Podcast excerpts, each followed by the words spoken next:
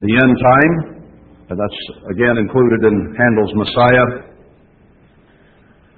Thou shalt break them is the title of that one, showing that Christ will come and crush the nations like a potter's vessel. And that is a part, certainly, of the Day of Trumpets because there is a great deal of warning associated with the Feast of Trumpets. Warning to the world that they are about to die because they have no relationship with God.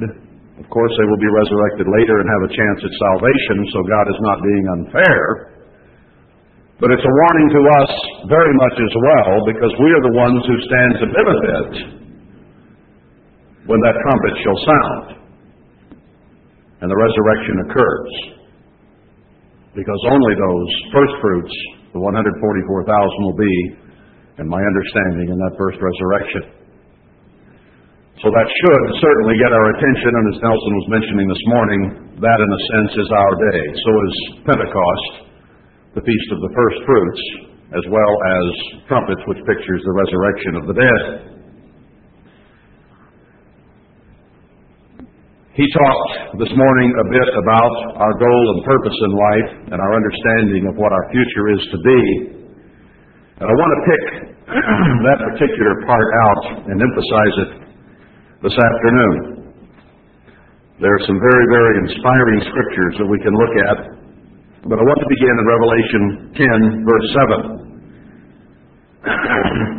but in the days of the voice of the seventh angel, when he shall begin to sound. Now, we have understood the trumpets, the seventh trump, to picture several things.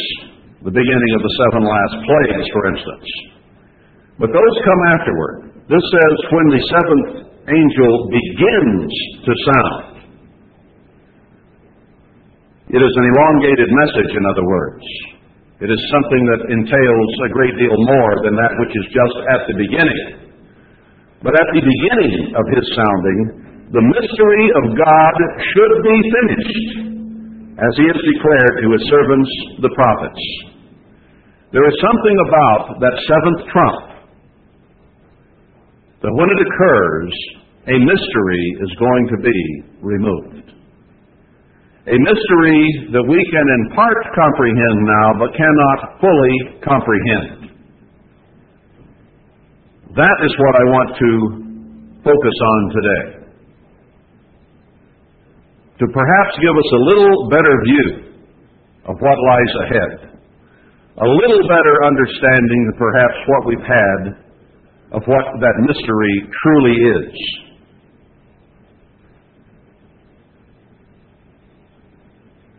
Because that's when it will be finished. When you read a book, a novel, a mystery, if it's well written, you sort of are on pins and needles until you get to the final smash climax and find out who done it and what it was that they did. Without an ending, the story really means nothing, does it? Now, this story of human life really means nothing unless there is some mystery attached that takes us beyond what we are today. We live more or less 70 years on this earth.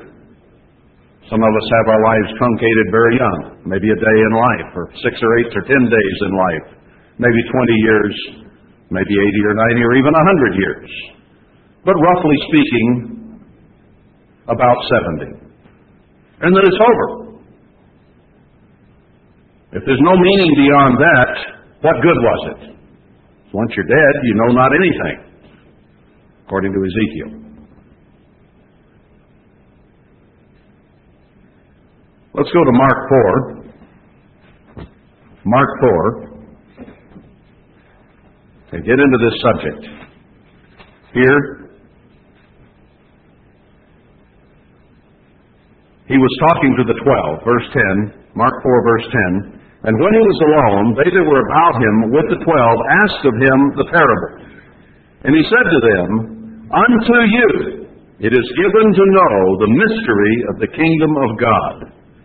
But to them that are without, all these things are done in parables He spoke in parables so that the masses of people who came to him could not understand. But it was given to the disciples to understand the mystery of God. Therefore, today, you and I should understand the mystery of God. Now, we know, don't we, from reading Herbert Armstrong's Mystery of the Ages, what man's purpose on this earth is. That we are actually to become God. We understand that part of the mystery. What is difficult for us to understand is what it would be like to be God. That's where we have problems. Not having a clear vision of what God is like and what we shall be leads us to all kinds of frustrations and difficulties because we do not have clearly in mind what we are to become. We may understand the mystery that we're to become God, but what does that mean to us? How can our children relate to that? How can we indeed, in some respects, relate to that? Let's move on. Colossians 1. I'm laying a little bit of background here. Colossians 1.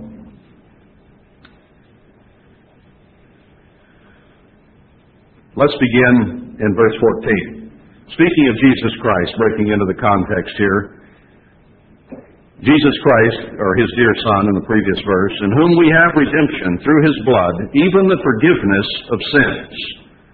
There's one that we have trouble believing right there. Just simply the forgiveness of sin. We tend to carry guilt along with us. Not understanding God. We don't understand how someone could forgive sin. That's one of the incredible things about God, that He can remove our sin from us. We no longer carry any guilt, but we as human beings have this wonderful memory of the past. And so often we carry around past sins with us rather than realizing and believing, having faith, as the sermon had said, that those actually are forgiven. They're gone, they're erased. I've covered that ground before, but a lot of people have difficulty with it, and I think at times we all have difficulty with it. In whom we have redemption through his blood, even the forgiveness of sins, who is the image of the invisible God, the firstborn of every creature. Jesus Christ being the firstborn, and he is the very image of God. For by him were all things created that are in heaven and that are in earth, visible and invisible. There are things around us that we don't know about that are there. There are visible things and there are invisible things. Remember the case where someone was worried about whether they had protection or not? And suddenly they were given eyes to see what was around. And there were multitudes of chariots and angels all around. That's quite a relief to know that. When you're fearing these mere people out here. Whether they be thrones, or dominions, or principalities, or powers. There are principalities and powers that we cannot see. All things were created by him and for him, and he is before all things, and by him all things consist.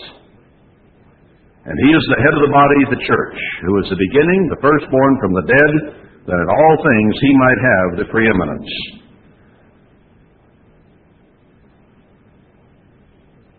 Created everything. But there's a vast gulf between us and God a gulf that we have trouble understanding. Let's go to 1 Corinthians 2. 1 Corinthians 2. That's part of the mystery, not being able to understand the difference between human and God. It's hard for us to understand spiritual things. 1 Corinthians 2, verse 7. But we speak the wisdom of God in a mystery even the hidden wisdom which God ordained before the world unto our glory, which none of the princes of this world knew, for had they known it, they would not have crucified the Lord of glory. There's only very few people are given to know the mystery of God. And Paul said that they were teaching the mystery of God, the apostles. The mystery of God is contained in this book, the Bible. Let's go to 1 Corinthians 13. To understand part of our problem here, he's talking about love in this chapter and how it is the most important thing. You can have a lot of things, but if you don't have love, you don't have anything. Verse 8, let's break in there. Love never fails, but whether there be prophecies, they shall be fulfilled. Whether there be tongues, they shall cease. Whether there be knowledge, it shall vanish away. Then he makes some very important statements here. For we know in part, and we prophesy in part. We don't fully comprehend, Paul is saying. He did not fully comprehend what we are about. And we can only prophesy in part because prophecy is drawing a picture of the future from Scripture. And the Scripture is written in such a way that it's hard to put it all together and get the exact order of everything that is about to happen. So we can only prophesy in part. But when that which is perfect is come, when Jesus Christ comes back, then that which is in part shall be done away then we will completely and totally understand. See how that fits with Revelation 10:7? When that trumpet shall sound, the mystery of God will be finished. Now we understand the mystery of God and the purpose of man in part. But we simply, as human beings, cannot fully comprehend what it would like, be like to be spirit, to be God. We are so bound by our five senses. And sometimes they talk about a sixth sense or extrasensory perception. And it's easy to get into trouble with that one because it's something beyond our normal experience. And it can lead to problems with demons because some of those invisible things that are around us are evil. We cannot see them, but they're there. Then he explains further, verse 11. When I was a child, I spoke as a child. I understood as a child. I thought as a child. But when I became a man, I put away childish things. I began to understand better, he said. Some wag has said that this proved Paul was married. He put away childish things. Had children had to put the toys away. Of course, that was someone who didn't understand child rearing, that you can actually cause kids to put their own toys away. Wow. Let's not get into that. Verse 12. For now we see through a glass darkly, but then face to face. We are going to come face to face with God the Father and Jesus Christ. Are you ready for that one? Kind of makes chills go up my spine to even consider it. Because there is such great power and heat and light. So that if we looked into their face now, it would blind us and we would die. Its face shines as the sun in its full glory. So right now, Paul says, we see through a glass darkly. But then face to face, now I know, I understand, I perceive in part. But then shall I know even as also I am known. How was he known? God knew his every thought. He knew his every motive. He knew every nuance of every belief that Paul had. Every prayer he heard immediately went to God. Can you imagine a God who is capable of listening to three prayers at once and not getting them confused? 30 prayers at once 300 prayers at once? 3,000? A hundred thousand prayers going up to God at once, and He knows exactly the attitude behind every one of them, never gets any mixed up, and can answer every one of them without fail or without ever slipping and getting confused at all about any of those prayers. I cannot listen to two conversations at once and not get confused. Sometimes I can't listen to one without getting confused.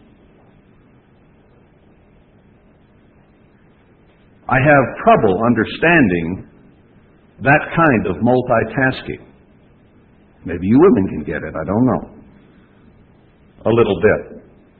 But not to the degree I'm talking about here. There are prayers going up all over this earth. Some of them God rejects because he hears not sinners those people who are living a life of sin. But those of us who have been called according to his purpose, sanctified and set apart for salvation, I mean, just this little group right here that I'm looking at, not even counting all of you out on the telephone. If you were all to get up at, say, 7 o'clock in the morning and start praying, I'm sure God, glad God gets to listen to you, not me because you'd confuse me. He gets it all. So he says, though, that we will know even as we are known. We will know God then like he knows us, is what Paul is saying. We will have the same kind of mind that is able to ingest all that information and make sense of every bit of it.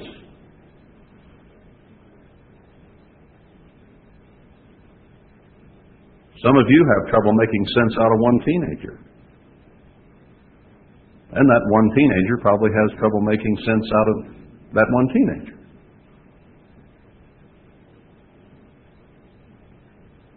But I don't mean to pick on them. We as adults have trouble making sense of ourselves. We do not even know our own motives so frequently. We think we're being motivated by this, but God knows we're being motivated by this. And when we pray this prayer with this motivation, sometimes He gives us something else to make us understand what our true motivation really is. Because the heart is so deceitful and desperately wicked that we deceive and fool ourselves. And sometimes we're not deceived, we just do what we want to do. That's another subject. But we look through a glass darkly. Now let's go to 2 Corinthians 3.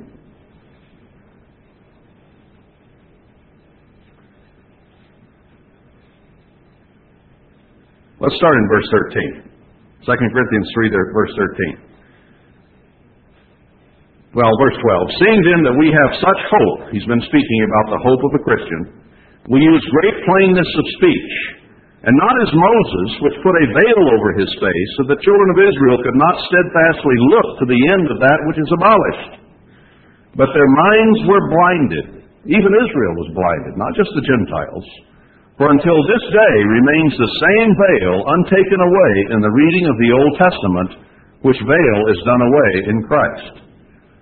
That doesn't mean the Old Testament is done away. It means the veil of understanding is gone, of misunderstanding. But even to this day, when Moses is read, the veil is upon their heart. See, they looked to Moses, they didn't look to Christ. They crucified Christ, saying, Moses is our father. So they didn't understand the connection between the Old Testament and Melchizedek, who was Christ back then, just not yet born as a human. Nevertheless, verse 16, when it it shall turn to the Lord, or when it shall turn to the Lord, the veil shall be taken away. Now, the eternal is that Spirit, and where the Spirit of the Lord is, there is liberty. When we have the Spirit of God, it should give us liberty beyond what anyone else on earth has. That doesn't mean liberty to break God's law and sin. It means liberty from the shackles of deception that Satan has put upon this world. Liberty to live the right way, which brings right results. But notice verse 18. But we all, Paul and the Corinthians, and to whomever this letter reaches, we all, with open face, beholding as in a glass, a mirror, the glory of the Lord, are changed into the same image from glory to glory, even as by the Spirit of the eternal. We may look into a glass darkly and have trouble understanding what it would like to actually become God. But there's going to come a time when we are changed into that same image. Now, the Catholics teach a beatific vision.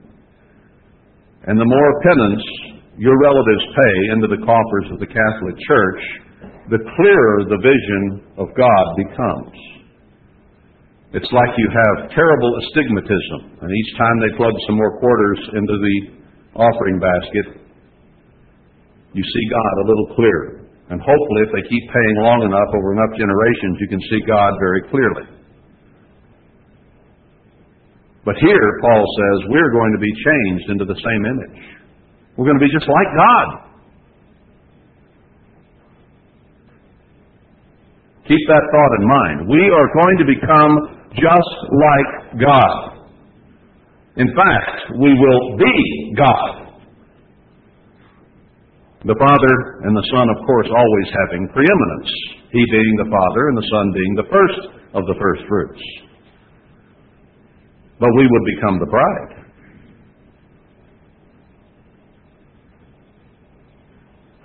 Let's go to 1 Corinthians 15.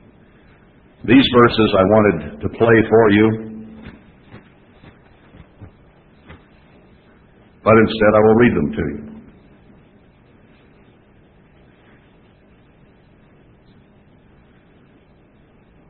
Let's start.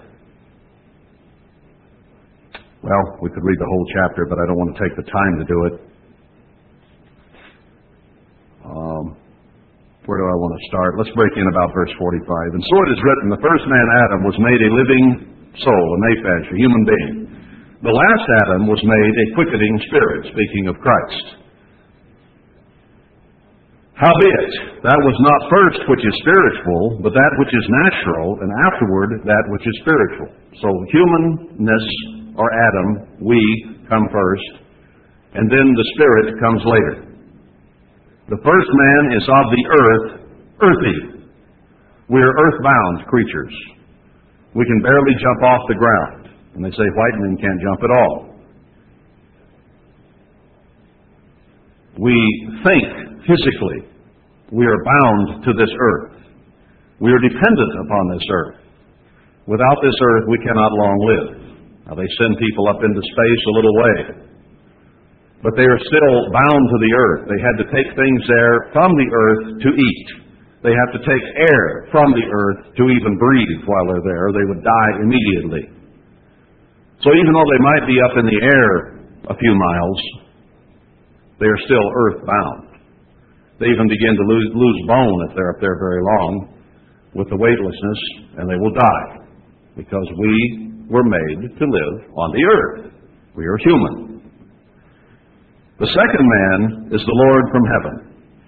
As is the earthy, such are they also that are earthy. And as is the heavenly, such are they also that are heavenly. So there is a great gulf between that which is earthbound and that which can live somewhere else in the heavens. Now let's begin to think about this in terms of ourselves. I am of the earth, earthy. There are times I would like to fly away like a bird and go see what's on the other side of the mountain. But being of the earth and earthy, I have to climb it one step at a time. And when you're old and fat, that's hard to do. When you're young and in good shape, that's hard to do. To climb a mountain, it's steep. The air gets thinner as you go up. and your muscles begin to groan and hurt because you're earth bound. Wouldn't it be like I've, I've, I've stood halfway up a mountain, gasping and panting, and so tired I could hardly move, and watched a bird take off from the branch next to me and just flip right over the mountain. I've watched goats and bears and deer just run right up it like it didn't even exist almost. Run over to the other side. And here I'm standing there. Awed that they can move those legs so fast and almost straight up. I can't do that. Now, if I were God, though, I could just take off. Now, would you rather be physical or spirit? If I wanted to go out and see the moon, I'm bound. You know, Mars was as close about a month ago as it's ever been since man has been here to the earth. And they said, This is your very best chance to really look at Mars. So I went out there and I looked up, and there's Mars, and it sort of twinkled. And it looked like Mars always looked to me, just a little bit bigger, but it looked about the same. So I went in, I got my binoculars. I go out, look at Mars. Well, it looks only the same, only about nine times bigger. Didn't change much. Now, if I were not bound to the earth, if I was spirit, I could just go to Mars. Just like that. That'd be a kick, wouldn't it? Wouldn't it be fun just to take off and go to Mars? And then you could come back, and they call you the man from Mars.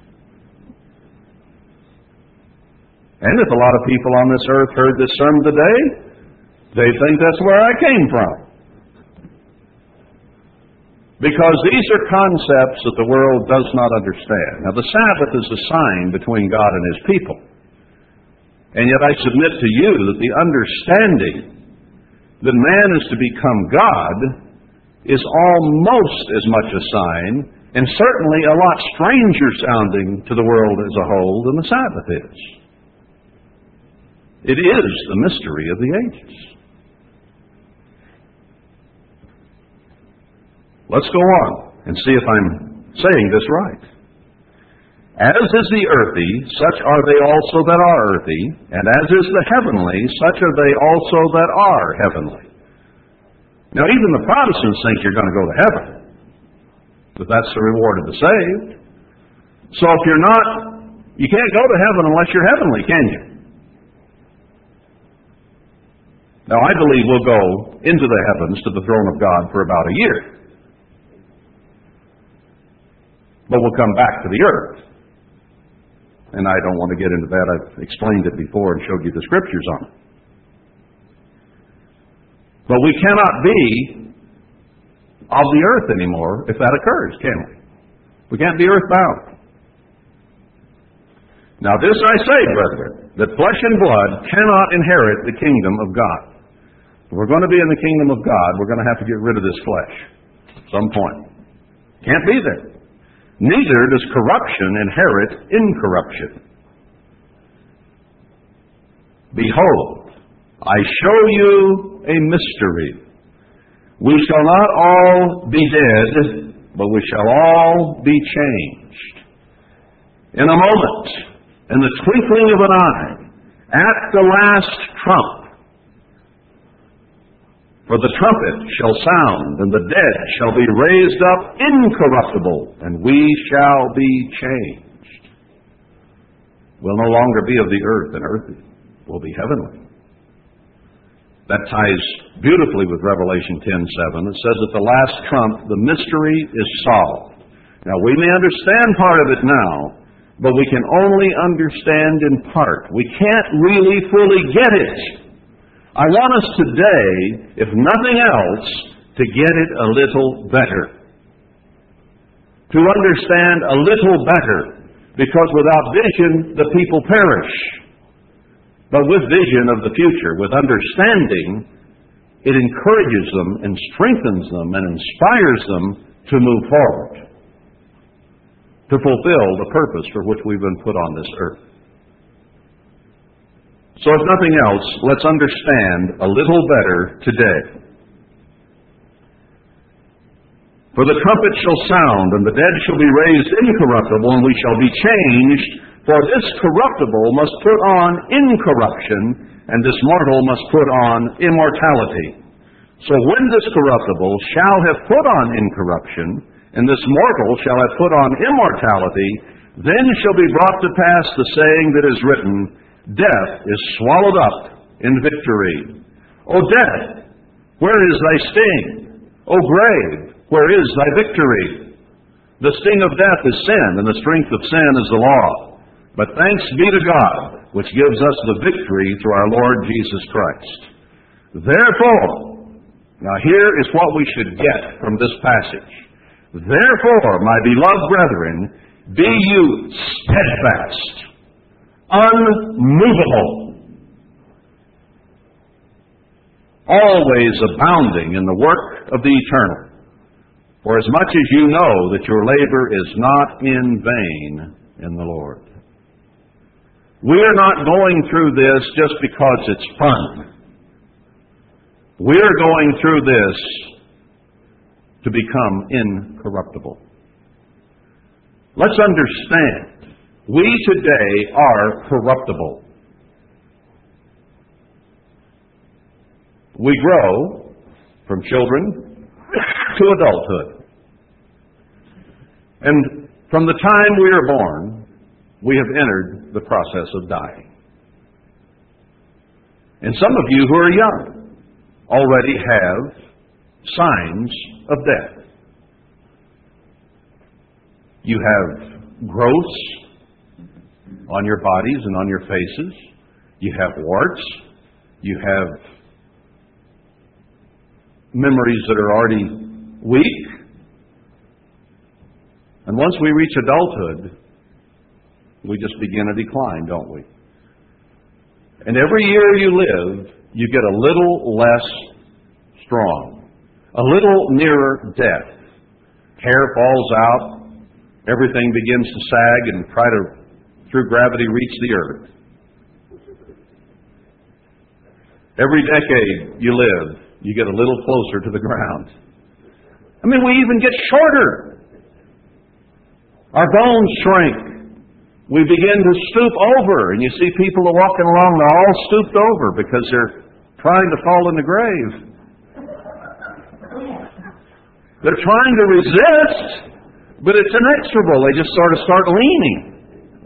And you only lean so far, and that's it. We're so physical. Wouldn't it be neat to always feel good, to always have all kinds of energy, to never feel tired. Now, people, why is it that we are so bound to this physical that we don't want to turn loose of it at all? And even when we are stooped so often, and we are nearing that time when our life physically will end, we fight it and we resist it. Because we can't fully comprehend that in the next instant of our consciousness, we will always feel good. We will have boundless energy. We can go to the moon and back before breakfast and have no problem. Some of us can barely get to the bathroom and back before breakfast.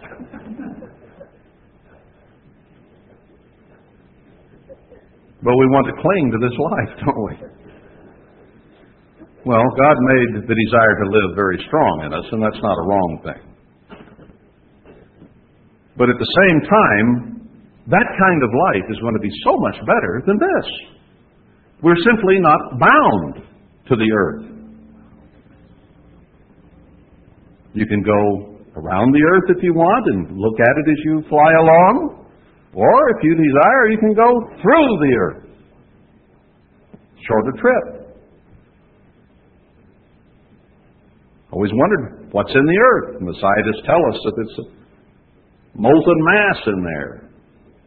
And when you look at Yellowstone bubbling and Hialeah and different places, you know that there's some heat down there. But it wouldn't bother you. The stove's burning and you want to lean on it, be all right. Wouldn't it be neat? You didn't get hurt, didn't get burned. Incorruptible. That means cannot be corrupted. Cannot be hurt. Truck runs over you, so what? I mean, you could just be standing there and the truck could go past and you'd still be standing there. Can we comprehend what it is like to be incorruptible? No, we really can't. I can talk about it, but we can't truly comprehend it because we've never experienced anything truly but earth and physical flesh and bone, which can break very easily.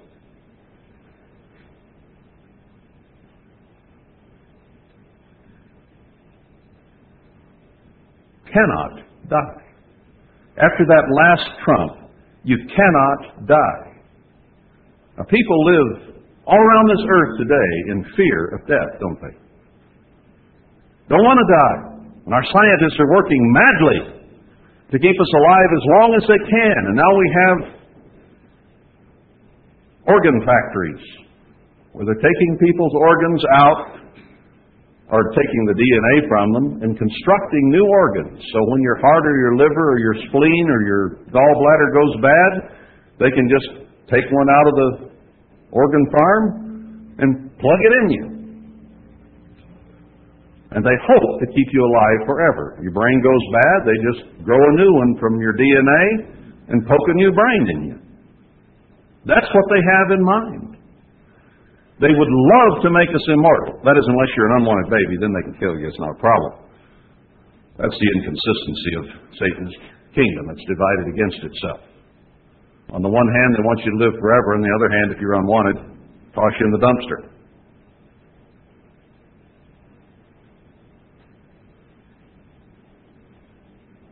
Luke 18. Luke 18.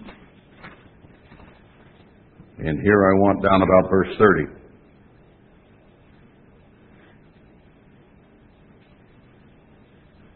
He's talking, well, Peter's uh, speaking here, and they're talking about a rich man entering the kingdom of God. Verse 28 Then Peter said, Lo, we have left all and followed you.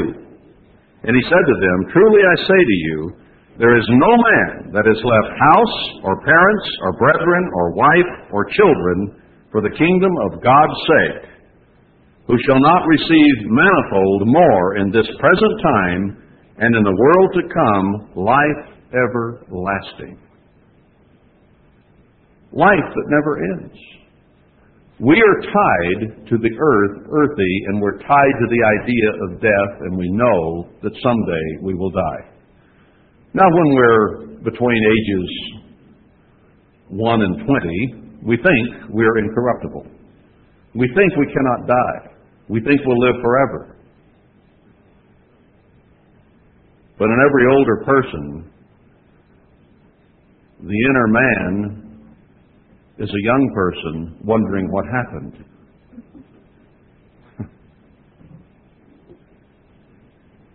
In our minds, we're ageless, aren't we?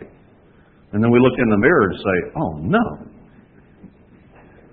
What's going on? but he says life everlasting. Cannot die. Now, would you rather be human or spirit? As a human, I'm going to die. As a spirit, I would never die.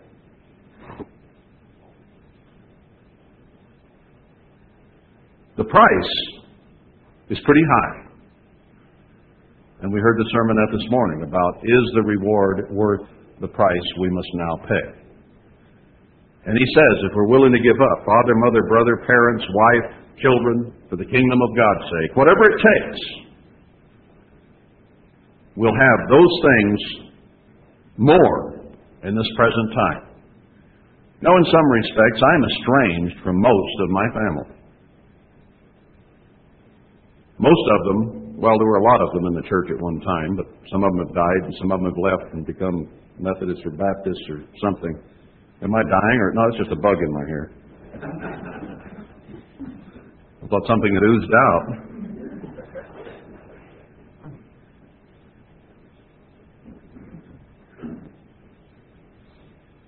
I live a different life, a different way than my relatives, most of them. And even in the church now, because of our Laodiceanism, I have members of my extended family in all different branches of the church. Don't see eye to eye. Can only talk about things of the past or things we did as kids or, you know, what Aunt Levy and Uncle Harry said or something. But as far as being on the same page, we're not anymore. But you know what? I have an extended family within the Church of God now that I'm far closer to than any of my human, I mean, blood relatives. You're still human too. Didn't mean to exclude you. Blood human relatives. Because of not doing things right always, I'm estranged from some of my own children. I'm closer to you. My dad's dead, and I'm not very close to him anymore. I do call him, he doesn't answer. No, that's not, I don't mean in a necromancy. I mean, if I dial the number where he used to live, he wouldn't answer. My sister might, or my mother.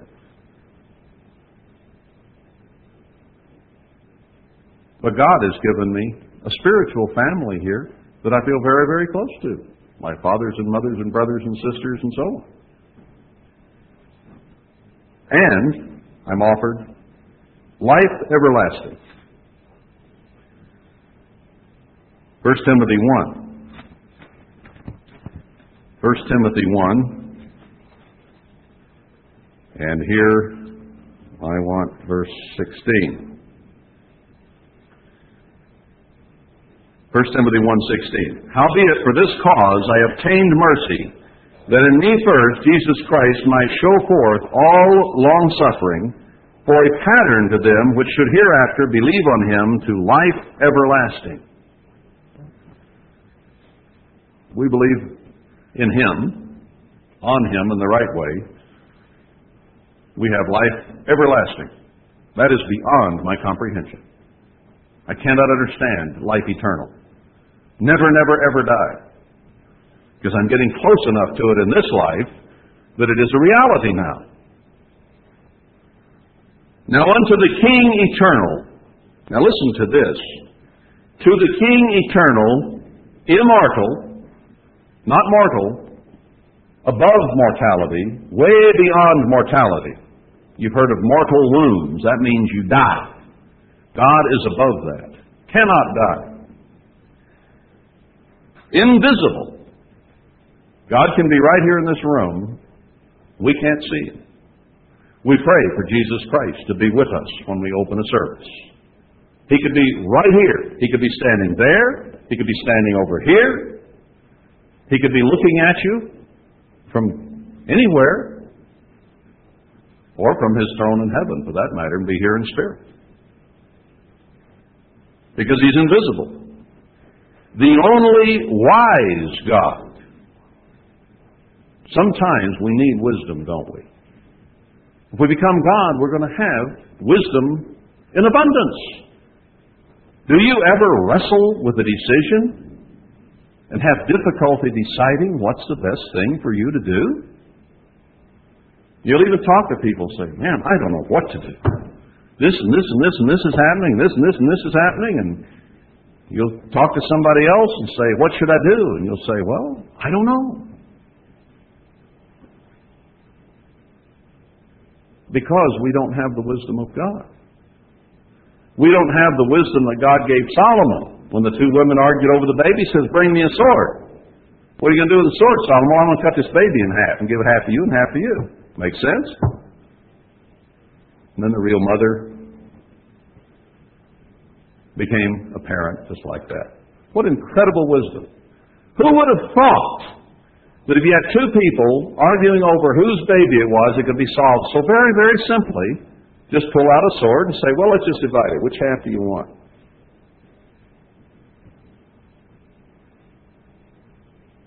Incredible wisdom. As human beings, there aren't very many wise men called. We have trouble making sometimes the simplest of decisions and following through with them. But as God we have all the wisdom of the universe in our heads, so that we always will make right decisions. Never blow it. Never make a wrong decision. How many of you are in that category today? Never made a bad decision.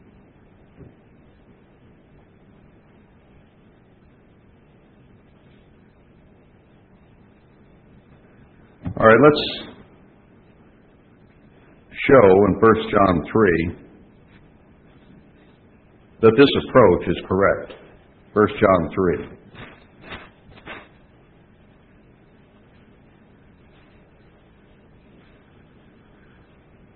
Why did I turn to the Gospel of John? That won't work. 1 John 3. Behold, what manner of love the Father has bestowed upon us. How much love? How wide, how big is God's love? What, what kind of love could this be? That's what John is saying. That God has given us. That we should be called the sons of God.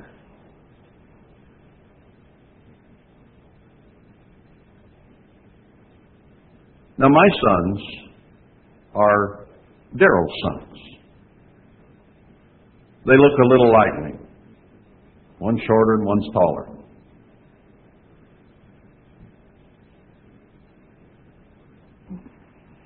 That's just normal, isn't it? To have sons that look somewhat like us. they have two arms, two legs, a head, kind begets kind. My sons are like me. My daughters are fairly similar. Different shape, but still two arms, two hands, two legs. They're of the same kind. Male and female, but the same kind.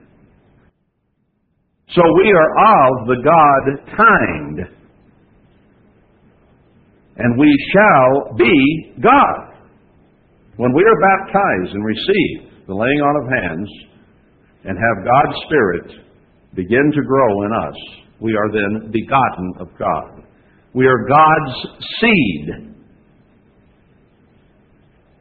A male and female human being, or a married couple, come together and produce a child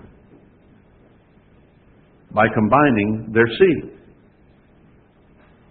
And God is doing the exact same thing. It's just that we are now fetuses. We are not yet born. Now, if a fetus is born to a human mother at age three months, it would be yuck.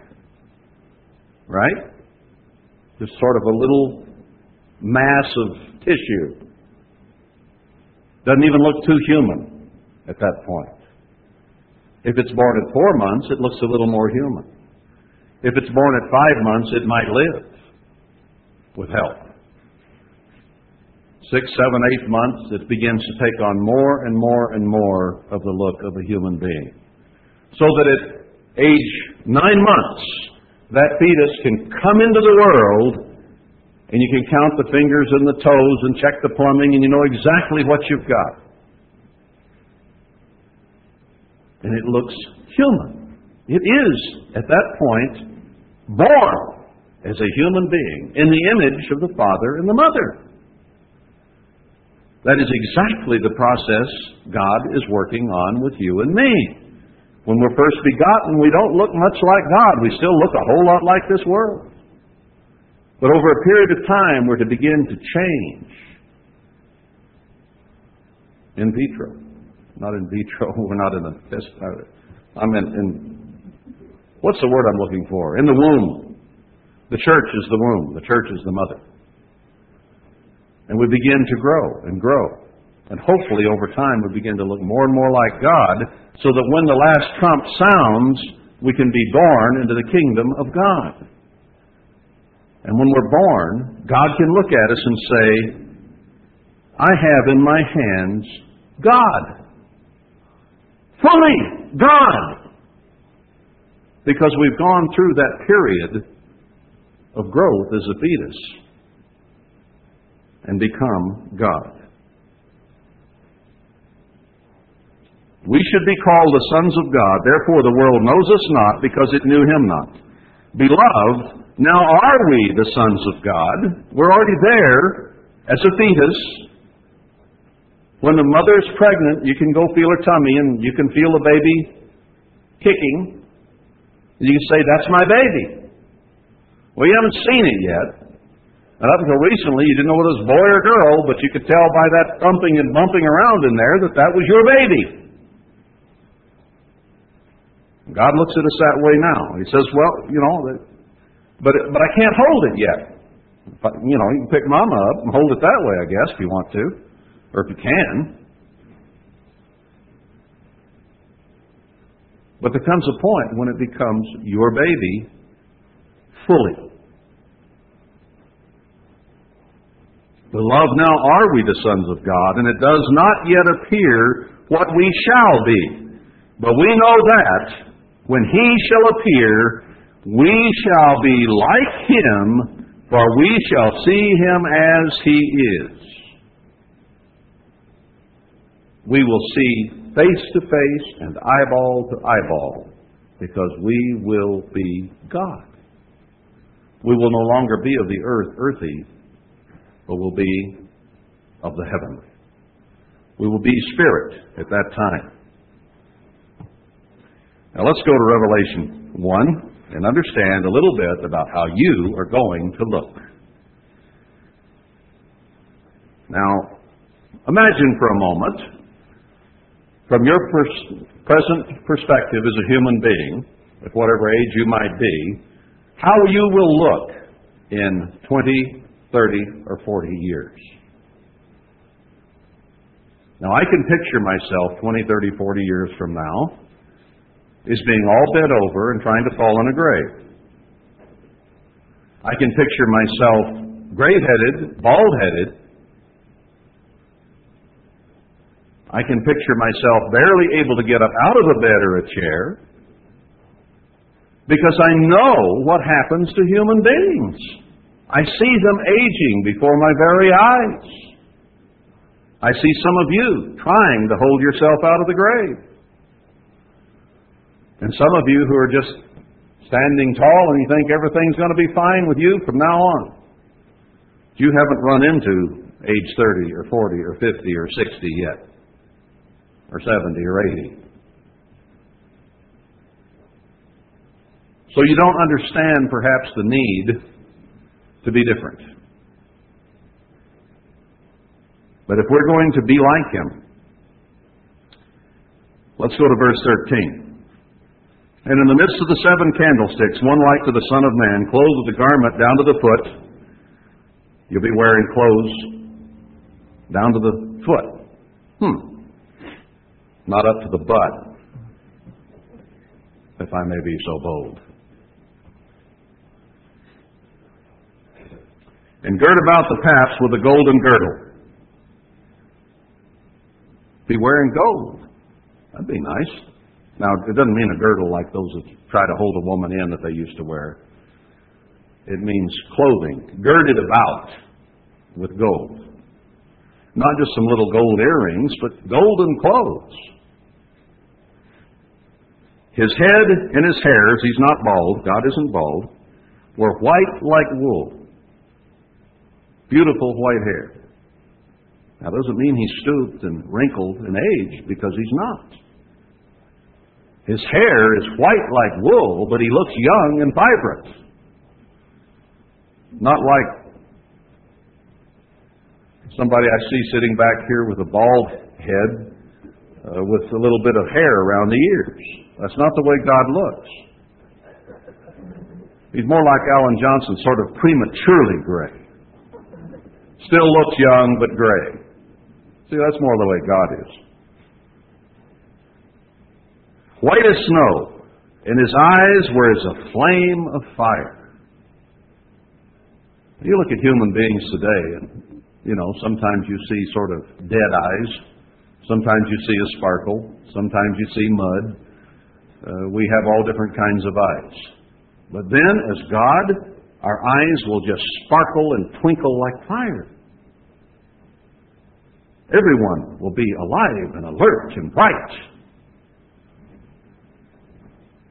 You ever seen a big old beagle laying on a porch and he sort of looks up with these brown eyes and they don't move any more than his body does? Beagles just aren't made to move much. Bagels, maybe they are laying there. Eyes like a flame of fire. And his feet like fine brass. Would everyone pull your shoes off for me, please? Boy, would we have something. It's like on night, uh, the uh, the Passover night. Everybody has to take their shoes off. You got to wash your feet. You know what? Virtually everyone washes their feet before they ever get here. Most of them trim their toenails. They file the warts off, stand where you can't see their bunions.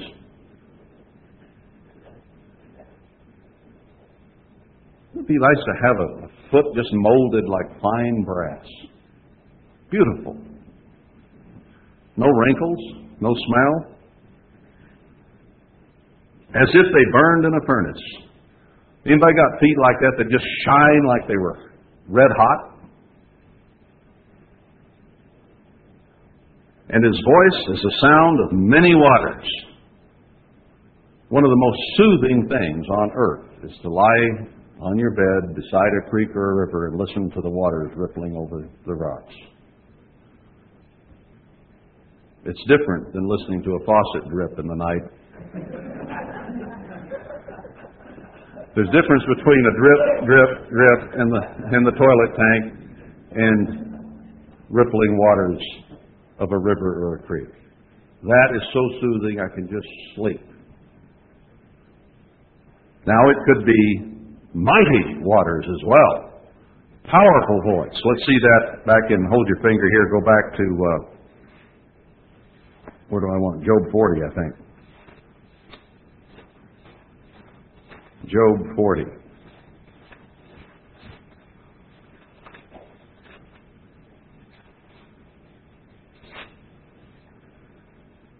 Now, what verse do I want? I wrote it down here somewhere if I can find it. I don't even know where I am in my notes. I probably go read it and find it faster than find it on here.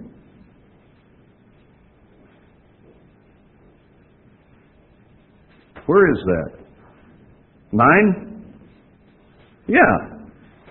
Have you an arm like God? Or can you thunder with a voice like Him? Some of us have these little high squeaky voices. But God says His voice is like a rumble of thunder. The power of thunder. Wake up! You who might be sleeping on your potluck. Told you I'd yell. It's been longer than ten minutes, though. It can sound like rippling waters, or it can sound like the thunder of the highest waterfall you've ever seen, like standing under the cliff and watching Niagara Falls, if you've been there. Just a stupendous, thunderous roar. Or Victoria Falls in Africa, places like that. Incredible power of water. he says that's the kind of voice you'll have. But that's not the only voice you might have. God is a God with a wide range of emotion and personality. Notice in 1 Kings 19.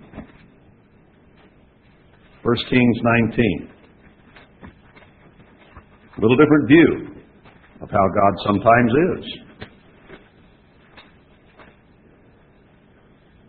Here Elijah had run from Jezebel, was hiding up out in the mountains, and he fasted 40 days and 40 nights because he was scared of Jezebel.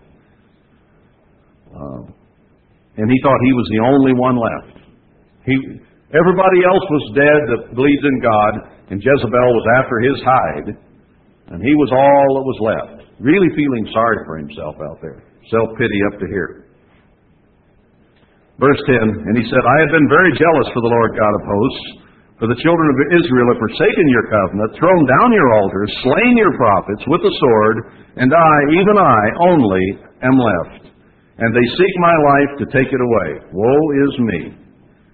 And he said, Go forth and stand upon the mount before the eternal, and behold, the Lord passed by, and a great and strong wind rent the mountains. I was driving back from California not too long ago, going up over the pass near to Tehachapi, there in Southern California. And it was a winding road down the canyon, pretty steep canyon, pretty narrow. And all of a sudden, I thought the end of the world had come. Because one of those spider pilot jockeys had decided that it would be really, really fun in going back into Edwards Air Force Base there. I think it was Edwards, whatever one it was. He thought it'd be real fun to come in right down over the highway, just barely above the highway, and you didn't hear anything, and all of a sudden you just heard a as the sound barrier broke, and I nearly went off the road. Man, you should have heard the truckers on those CBs. Very descriptive language about that pilot and his airplane and the sound and everything else. That's probably detail I could spare you, but they really went on about it. And angry? Oh, but it scared me so much, I just sort of went, and I was pulling a trailer, and it, it was such a sudden fright. If you were God, you could go by like that as the sound of a mighty wind, rending the mountains. That's the way that fighter plane sounded to me. Now, I can try to make a little noise as a human being, and I can't get very far.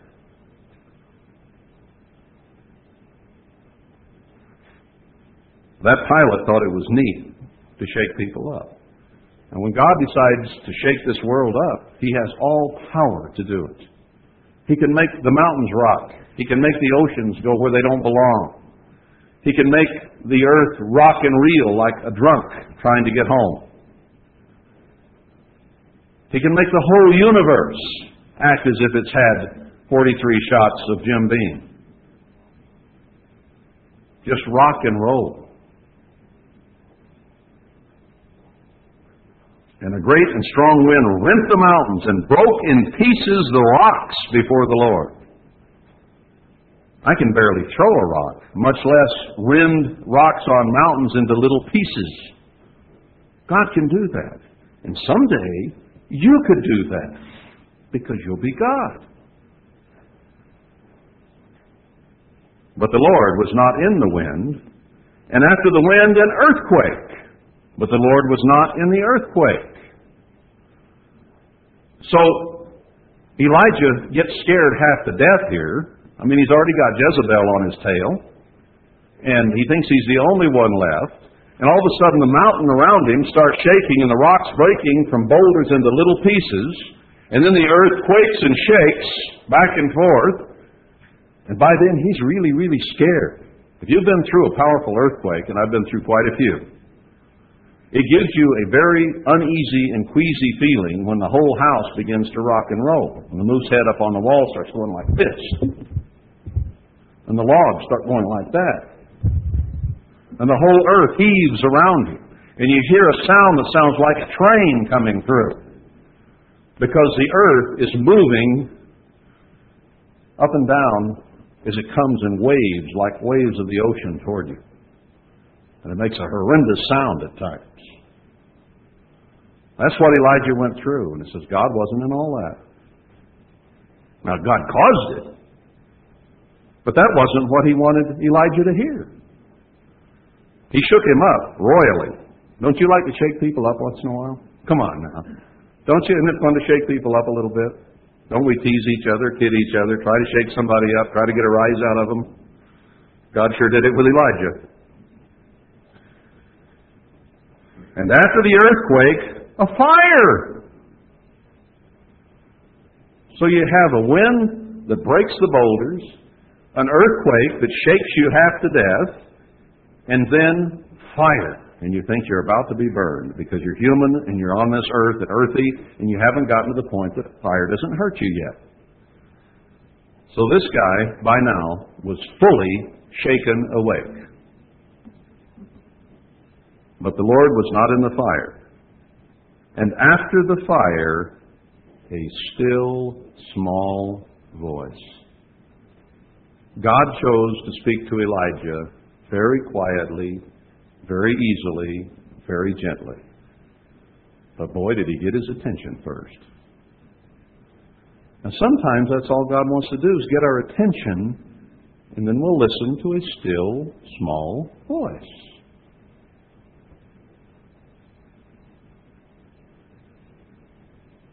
So he can do it that way too.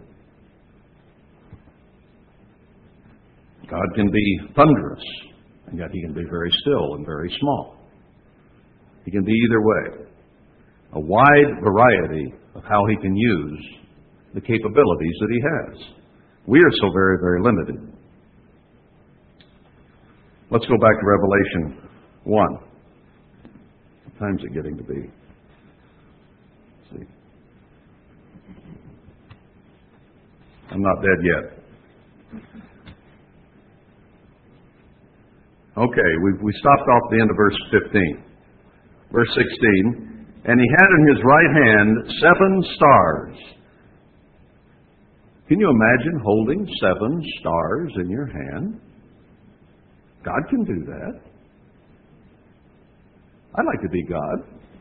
I can barely even see stars anymore. But to hold them in your hand? And out of his mouth went a sharp, two edged sword. We sometimes think we have a rapier wit, don't we? We sometimes think that we're really, really sharp. But we're not the sharpest knife in the drawer always, are we? But his voice, his words, are like a sharp, two edged sword. It says they can cut right to the marrow of the bone. Now, we can cut each other and tease each other and sometimes do it maliciously and meanly for that matter, and that's not good, but in a loving way, it's fun to kid back and forth. But his words are so incisive and so precise, and he always has the right word. You ever notice how we sometimes can't find a word? We grope and grope and look for the right word, or wouldn't know what it meant if we did hear it. But God always has the exact, precise, right word. Christ could just shut the Pharisees and Sadducees up to the point they could say no more. Wouldn't it be nice in this human realm if you had the capacity to always answer in such a way that no one ever had a comeback? You'd probably get hard to live with. But God always has the exact right choice, the right angle, the right direction to come from. Never says anything offensive in a wrong way. Trouble saying the wrong thing.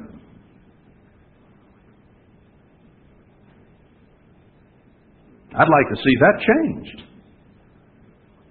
It'd be nice to get in trouble for saying the right thing. Well, I get in trouble for that sometimes too. If I preach from the Word of God, because people don't want to hear it.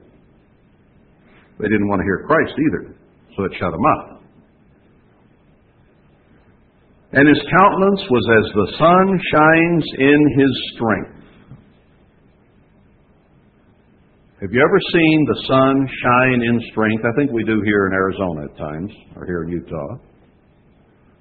That sun can really be bright about 1 o'clock in the afternoon, can it? There is the kind of face we will have. Like the sun shining in its full glory.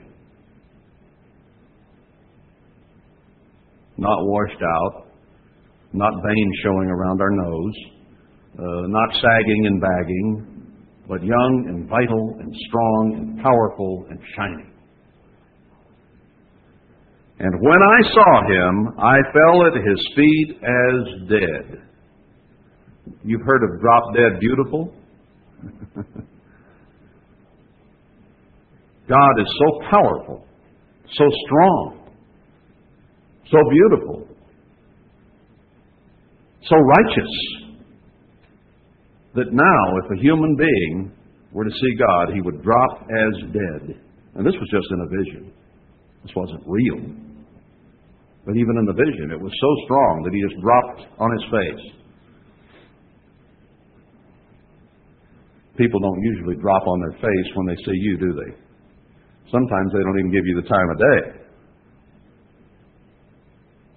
But then, the whole world would take note. Everybody in America today wants their 15 minutes of fame. God is going to give us fame that lasts forever and ever. A lot of people just die to get on the 6 o'clock news. Or blow themselves up to get on the news. A lot of people do that this day and age. We will be famous throughout the world and throughout the universe if we're part of that 144,000 who become the bride of Christ. The whole world will fall at our feet when we appear. Can you imagine that? That's, that's beyond my comprehension. Now I show up and somebody says, Who's the little short fat guy? You know? Doesn't impress them at all. I meet people for the first time and say, I thought you'd be taller. Sure loudmouth.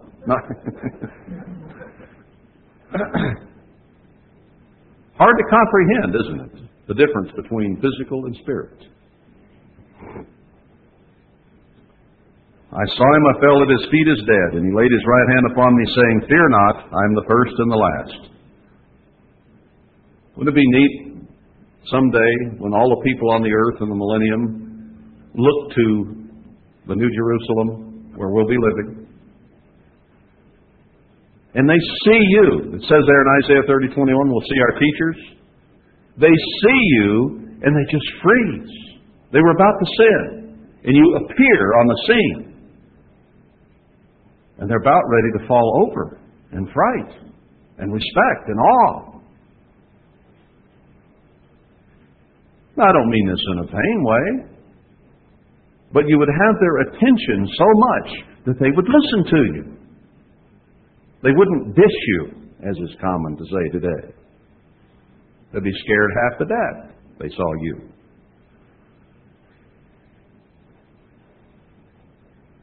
I am he that lives and was dead, and behold, I am alive forevermore, and have the keys, the grave and death. Now, what does he promise us? Let's go quickly through Revelation 2 and 3. He speaks to the church at Ephesus. Verse 7 He that has an ear, chapter 2, let him hear what the Spirit says to the churches, not just to one, a lot of people have thought that each one of these rewards just went to each one of these seven churches. But he's speaking to all the churches here when he gives what he will do for Ephesus. To him that overcomes will I give to eat of the tree of life, which is in the midst of the paradise of God.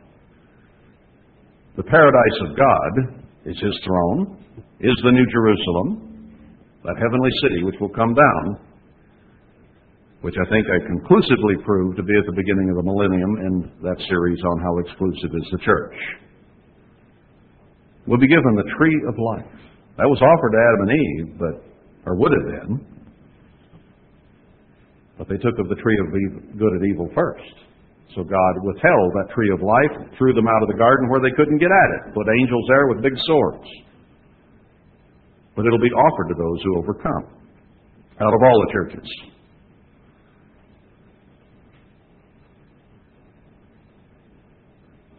Uh, down in the next one, verse 10, into the verse, Be you faithful to death, and I will give you a crown of life.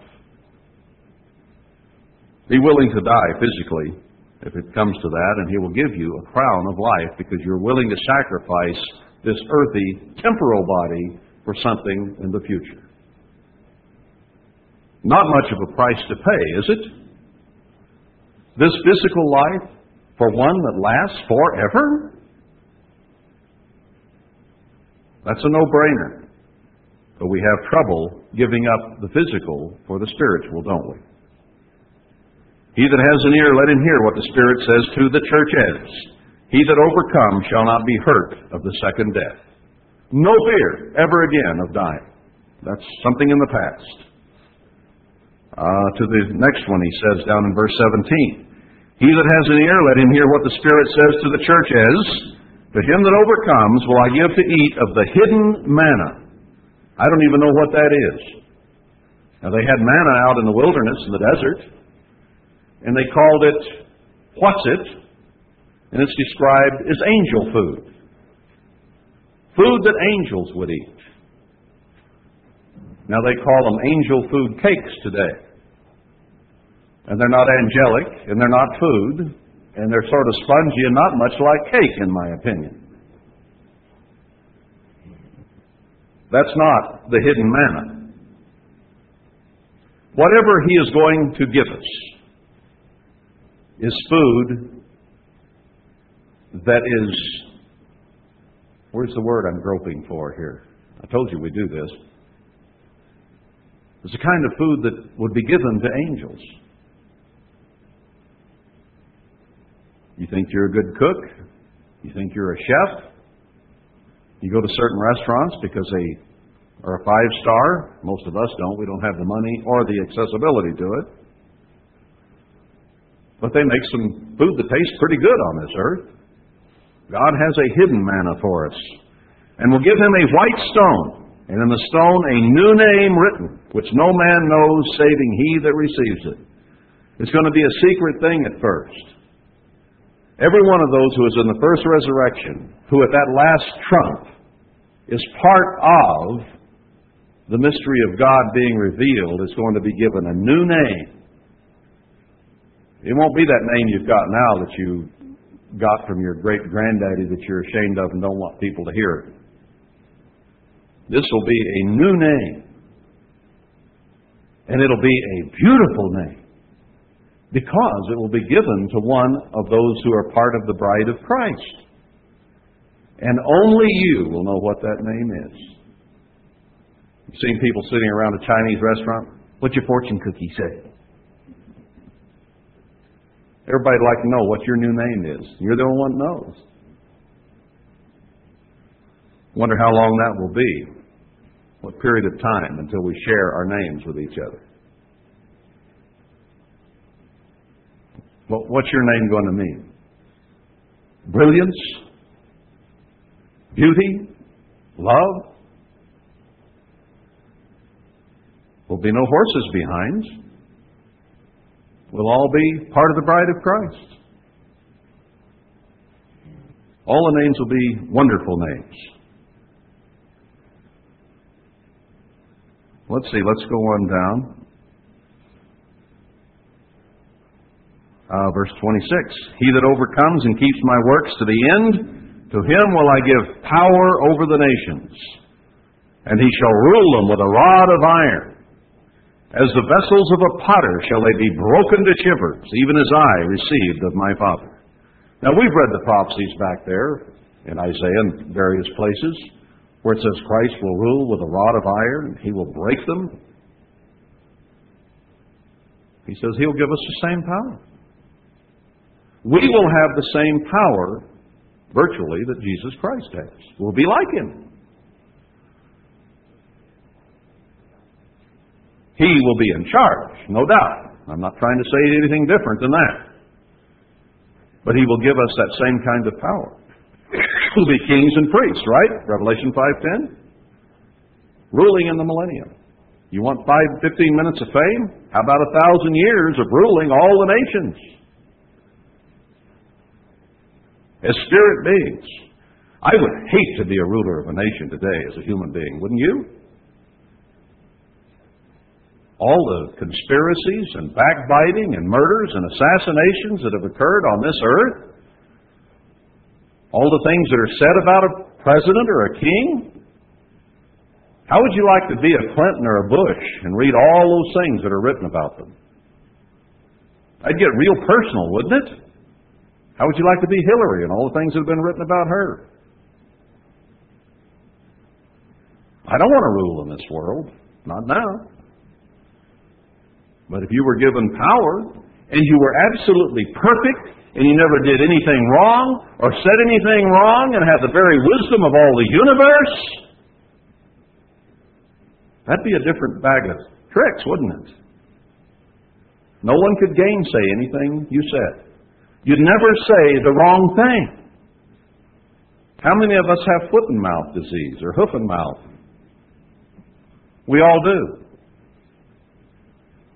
Then we would never say anything wrong. Never have to worry about it. We'd know. We'd always have the right words. I will give him the morning star. God will just give you a star. Wouldn't that be neat? Have your own star. You be a star. I'll show you that in a little bit. And you'll have one too. Kind of like have your cake and eat it too. All right, going on down to chapter 3, to Sardis, verse 5. He that overcomes, the same shall be clothed in white raiment. He'll send you out with spotless, beautiful clothes. And I will not blot out his name out of the book of life, but I will confess his name before my Father and before his angels. Christ would be so pleased with you that he would go to God and say, This one is part of my bride. Bill or Jim or Joe or Jack or Mary or Elizabeth or whoever. This one is part of my bride. You confess your name, your new name for that matter, before his father. Be so pleased with you. You say, Dad, I just got to tell you about all these. This is my bride. We all like to feel included, don't we? Isn't it a horrible feeling when you feel unliked, unwanted, uncared for, insecure on this earth? I mean, even as children, we feel it. First, second grade, you're the ugly one. You're the last one chosen for the basketball team.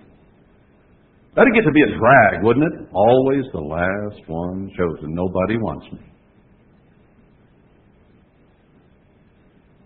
Those are human feelings that we have terrible insecurities. That will all be gone. Because as a spirit, Jesus Christ would be so willing and so eager to go and say, These are the ones that I have chosen to be on my team to rule the world. Plug your name in there.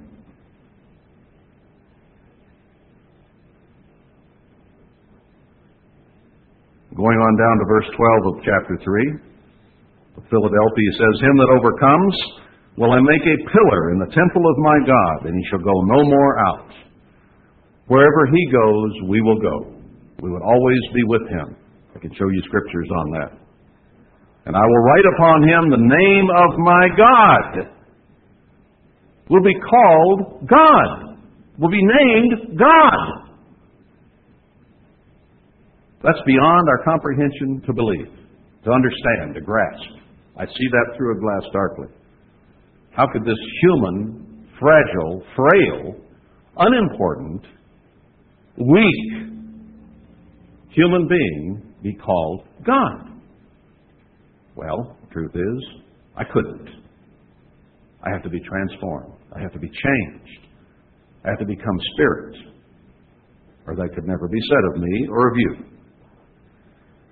So put the name of my God and the name of the city of my God, which is New Jerusalem, which comes down out of heaven from my God, and I will write upon him my new name. Then to Laodicea, even. We're in the dregs of spew here in the church today. Verse 21 To him that overcomes will I grant to sit with me in my throne and even as I also overcame and am sat down with my Father in his throne. We're going to sit down with Christ in his throne and rule the world. We all look to Jesus Christ as our Savior, our Redeemer. He says we're going to sit right there with him in his throne. Psalm 24. I'm out of time, aren't I? Yeah. Almost out of time. Well, let's let's go back here. Psalm 24. I'm trying to multitask. I'm trying to think where I'm going and how much time there is and what I'm about to say, and I can't get there. Psalm 24, verse 8. Well, let's go verse 7. Lift up your heads, O you gates, and be you lift up, you everlasting doors, and the King of glory shall come in. Who is this King of glory? Now we're going to be kings of glory too. The Lord strong and mighty, the Lord mighty in battle. Lift up your heads, O you gates, even lift them up, you everlasting doors, and the King of glory shall come in. Who is this King of glory? The Lord of hosts, he is the King of glory. We're going to be his wife, going to be his bride, going to be ruling with him in his throne, kings and priests in the thousand year millennium. That is what is laid before us. That is the mystery of the ages. That we're to become God, as God is God. We shall be like him, for we shall see him as he is. That sounds like blasphemy to most of the world. But it's the Word of God.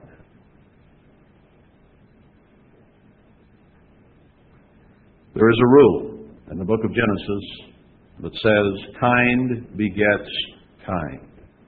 That is a rule of the universe that God has made. Snakes beget snakes. Lambs or rams, sheep beget sheep. Pine trees beget pine trees.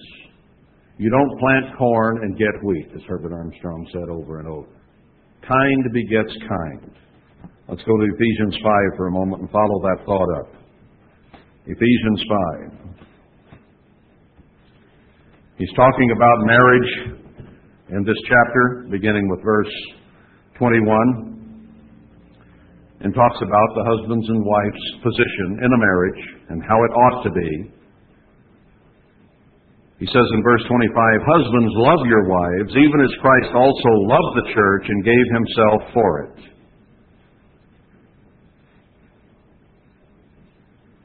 We're to treat our wives as Christ taught, treated the church. He was willing to die for it we should be willing to die for our wives. That's the kind of love and feeling and emotion we should have for them. That he might sanctify and cleanse it with the washing of water by the word. We should set our wives aside as something special. Sanctify, that's what it means. Set aside for some special use. And cleanse it with the washing of water by the word so that our wives are clean and pure, and we treat them with great respect. That he might present it to himself a glorious church, not having spot or wrinkle or any such thing. Now, fellows, our wives are going to get old and have spots and wrinkles. It's inevitable. But when we are changed to spirit, there will be no spot and no wrinkle. And this is speaking of conduct as well here. No spots and no wrinkles, no faults, no problems, no difficulties. Wouldn't you like to have a wife that was out with was without wrinkle or spot, no problems, no difficulties, perfect in every way? Yeah, you would, but she wouldn't want you.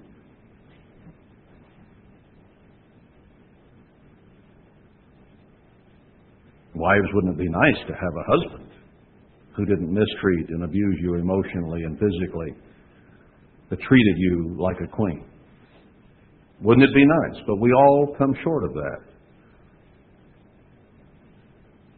But that's the way Christ is working to present the church to himself as a bride and to the Father. But that it should be holy and without blemish so ought men to love their wives as their own bodies. He that loves his wife loves himself. For no man ever yet hated his own flesh, but nourishes it and cherishes it and takes good care of it. He should do his wife the same way, even as the Lord the church. For we are members of his body, of his flesh, and of his bones. Now, I don't have an alien's leg over here, nor do I have someone else's arm. These are mine. And he says that we will have the same bones, the same body as him. For this cause shall a man leave his father and mother, and shall be joined to his wife, and they two shall be one flesh. This is a great mystery, but I speak concerning Christ and the church. So he says the human marriage should depict and be a type of the marriage of Christ and the church. Now, you husbands and wives are both human, aren't you? But you are the same kind. And in marriage, you should become one flesh, one entity, one unit together molded together perfectly. We all fall far short of that, but that is the goal because he says that is exactly how it is with Christ and the church, the first fruits. Now, is he going to be married to something inferior? No, he's not. He's going to be married to someone just like he is. That's why this is such a great mystery. It's hard for us to comprehend that we're not going to be human anymore, but we're going to be just like Christ. Spirit, not earth, not earthy, but spirit of the heavenly.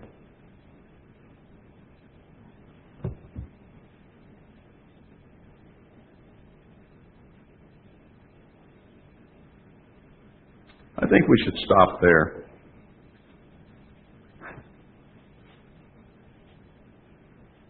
Because I'm running out of time, just not running out of the subject. But we, this is something I think that we need to continue, and I'll see when will be the best time to do that, but it will be very soon. Uh, and may tie it with atonement. Because we are just talking here about how we are to become at one with Christ. That our marriages should depict Christ and the church. And atonement means becoming at one with God. So maybe this is a good time to break this off and continue this line of thinking then. So let's do just that.